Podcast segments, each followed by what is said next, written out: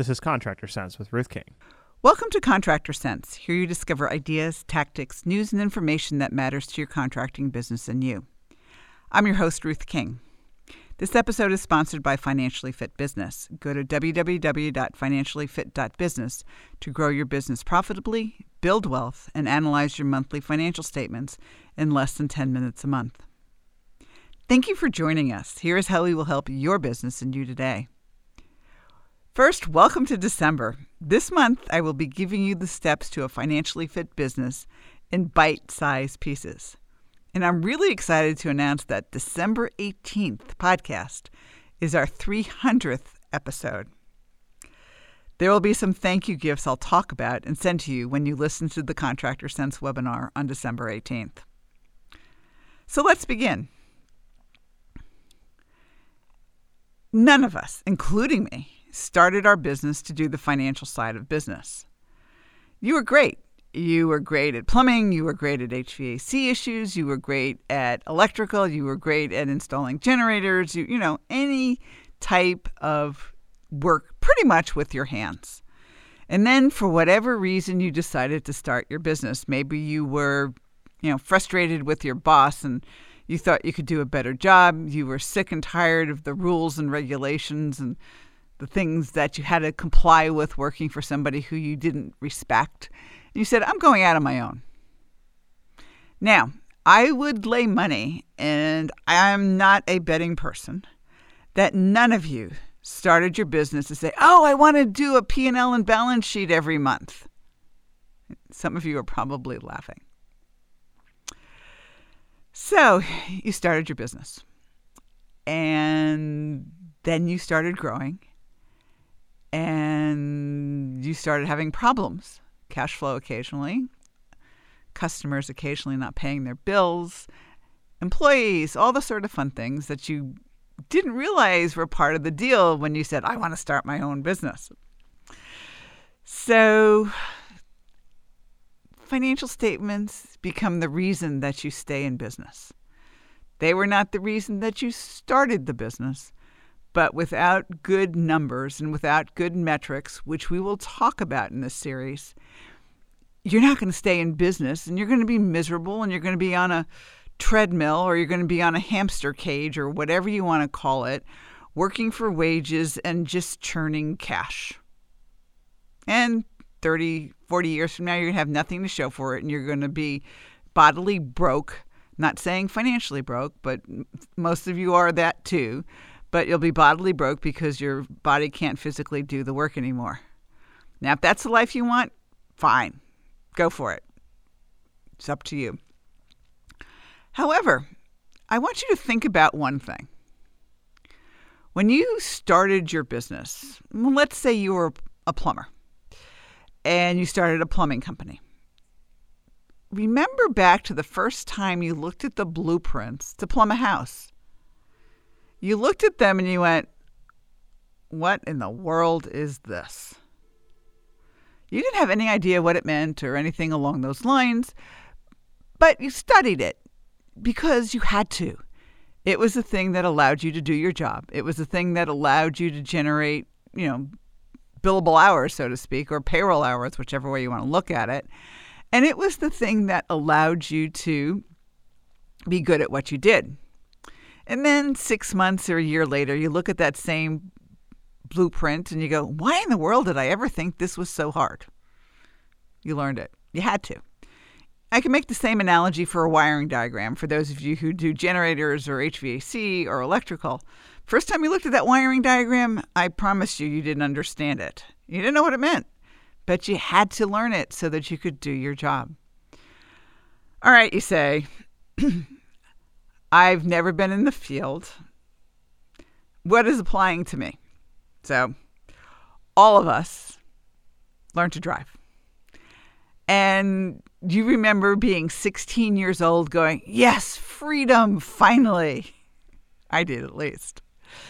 And then you got in the car and you went, Oops, because there was so much to pay attention to so much that you had to look at, so much that you had to see and watch and brake and, in my day, clutch.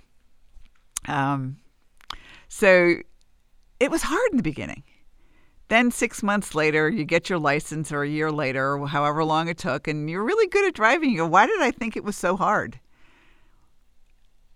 Why am I telling you these stories? Because they make a point that financials are hard in the beginning, too.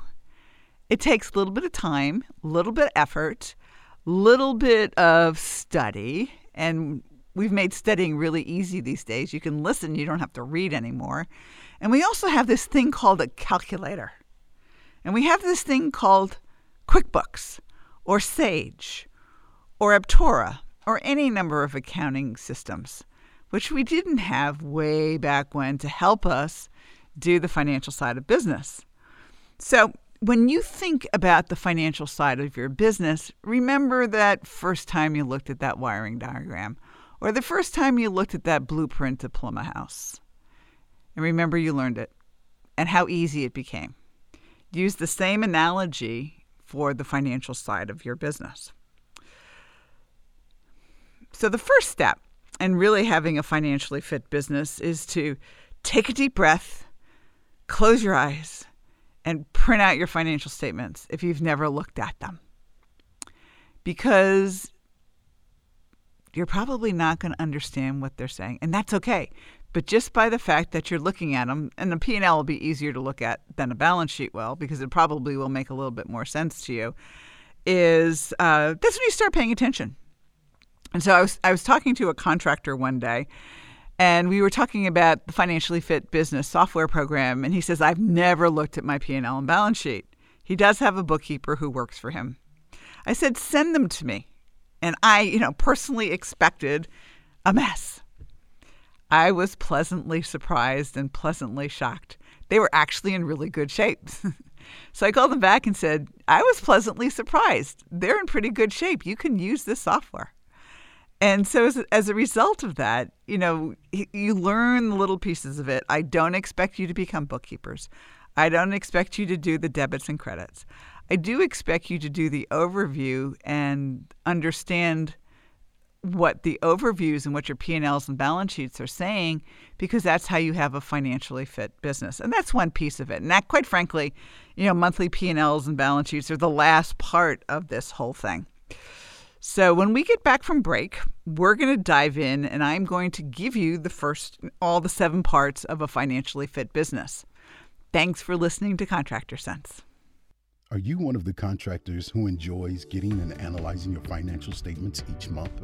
If not, it's probably because you haven't taken the time to discover what your profit and loss statement and balance sheet are telling you. And you probably are not making good business decisions based on timely, accurate financial statements. You know you have to do something about this, but where do you turn? Ruth King's makes your financial statements fun and sexy online course. These easy to understand four sessions explain financial statements in English rather than accounting babble. You'll discover what your financial statements mean and how to analyze them each month. Then you'll have the info you need to spot minor issues and take care of them before they become major crises and run you out of cash. Enroll today click on the link in the show notes or call us at 770 729 0258. Thanks for listening to Contractor Cents. We're going to be talking about financially fit businesses over the next few weeks. And our 300th podcast on December 18th will have some really fun thank you gifts from me to you for listening. Some of you since episode number one. And I appreciate all of you for doing that. So let's talk about the seven parts to a financially fit business. Number one is tracking. Number two is overhead costs per hour and net profit per hour. Number three is pricing. Number four is maintenance. Number five is your monthly metrics or your KPIs. Number six is budgeting. And number seven is your monthly financial statement review. That's it you do this, you got a good financially fit business as long as you pay attention and spot the minor issues that it's talking to you about before they become major crises. So let's dive in. Number one, tracking. So, what do we have to track, right? In my book, first thing we have to track is billable hours. If one of your employees puts on their time card that they worked eight hours, I'm talking about field employees now, how many hours could you actually bill? All right. That's the key thing because the only way a contractor generates revenue is through billable hours. Yeah, the billable hours produce service and replacement and maintenance and projects and da da da da this and da da da da that. But without those billable hours, you don't get any revenue. It's like an airplane seat. I fly a lot, as, as most of you know. And if there's empty seats, which there are very few these days, on the airplane when it takes off, they can't generate revenue from those seats anymore. So if a guy says he worked eight hours, but he could only bill six of those eight hours, you can't save those two hours until the next day. They're gone, they're perishable. Billable hours are perishable. So if you start every day with eight hours from your field employees, how many can you actually bill and generate revenue? Sitting in the shop doesn't work driving and getting gas and you know stopping for a drink or a donut or at the parts house and finding all the new toys that they could potentially have that's not billable now there are some parts of billable or non-billable hours such as training or meetings and things like that that are critical you do need those billable hours you also need non-billable hours like vacation and holiday. Otherwise, if you don't give them those non billable hours and pay them for it, you're not going to have a very good crew. So, billable hours is one of the most important things to track. And if you're only billing 50%, i.e., payroll says eight hours, you can only bill four, you're probably not very productive. You're probably scrounging around and not very profitable you want them to be north of 70%, and really good companies are north of 80%. Okay. So those might be some metrics, and we'll talk about that when we get to the metrics section, which is section five. All right, so billable hours would be the first. And then the second, obviously, would be cash. You got to track your cash. And every day, you as a business owner should log on to all of your checking accounts, operating accounts, savings accounts online from your bank. Takes you five minutes. It's like brushing your teeth. Do it every morning. You'll see everything that's going on with your business. And there, if something doesn't look right, you're going to see it right then and there. And I'll give you a perfect example of something that might not look right. Let's say three days ago, you wrote a check for your auto repair company, and this is a true story. And the check was for like 40 some odd dollars. And I don't remember what the dollars and cents actually were. So you're checking your bank statement online and you notice the the check being 540 some odd dollars. And you're like, "Wait a minute. I signed that check for 40 bucks." So you go to your bookkeeper and she pulls out the invoice and she pulls out the check stub and sure enough it says 40 some odd dollars. So you march down to the bank and you say, "Look, you charged me for 540 some odd dollars, and here's the proof that the, the payment should have been 40 some odd dollars. Well, in this particular case, the contractor was lucky because the bank credited him back his $500 and went after the company for the who you know wrote changed the check for an additional $500 can you imagine the embarrassment of the owner of that auto repair company? It's like, uh, we wrote you a check for $49, and whomever is putting your data in cashed it and changed the check to $549. Obviously, you have an embezzler there. But you just never know. You have to look at your bank statements every single day. All right. So you're going to track your cash, and then you're going to track your uh, weekly cash flow report every Friday. So you're going to know what you started with, what's come in, how much you wrote checks for, and what's left at the end of the week. And then the fun part is to actually project what you think is going to happen next week, how much collections you're going to have, how much payroll, which you probably know pretty well, and how many other loan payments or payments to vendors or you know are you going to write checks for next week And so you want to make sure that you have enough cash to make it to the end of next week, even though it's the, we have a week to make sure that you have it.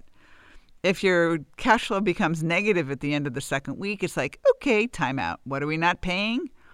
Or do we have to collect more? Or are there too many people who owe us money? What is it?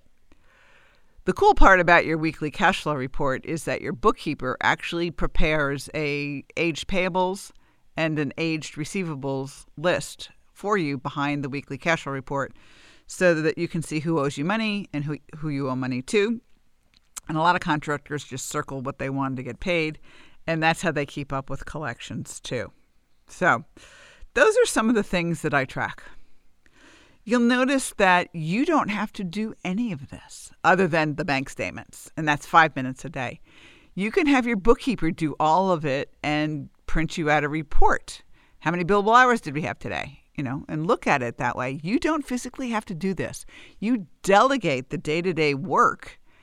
You can't abdicate the financial side of your business. You need to get all of these reports. Now, if you're by yourself or you just have one or two employees, you have to look at your time and say, okay, I may be working 10, 12 hours a day, but how many of those 10 or 12 hours are actually billable? And usually, when you start tracking it, and you'll start tracking it yourself now that we've talked about it, and now that you're paying attention to it, you're going to go, oh my gosh, I spent so many hours that are not billable, which is true. And you have to decide what you want to do with it. If it is doing the books part of it, hire a bookkeeper, which you should have done anyway. That will allow you to have much more billable time. And that's where you want to spend your time. Okay. All right. So, tracking, which is number one, you want to track billable hours, you want to track cash, and the weekly cash flow reports. All right. So, those are the main things that I'd like you to track or have your bookkeeper put together for you, other than tracking your bank statements online every day. Next podcast, we'll talk about overhead costs per hour and net profit per hour. So, thank you for joining us. Choose one thing that you discovered and implement it in your business. These ideas, tactics, and strategies help you make more money, have more free time, and give back. If you like today's program, spread the word. Please review this podcast on any device you're listening to it on. Help a fellow contractor make more money too. For comments or questions, call me at 770 729 0258 or email ruthking at hvacchannel.tv. Thanks for listening. Have a great and profitable day.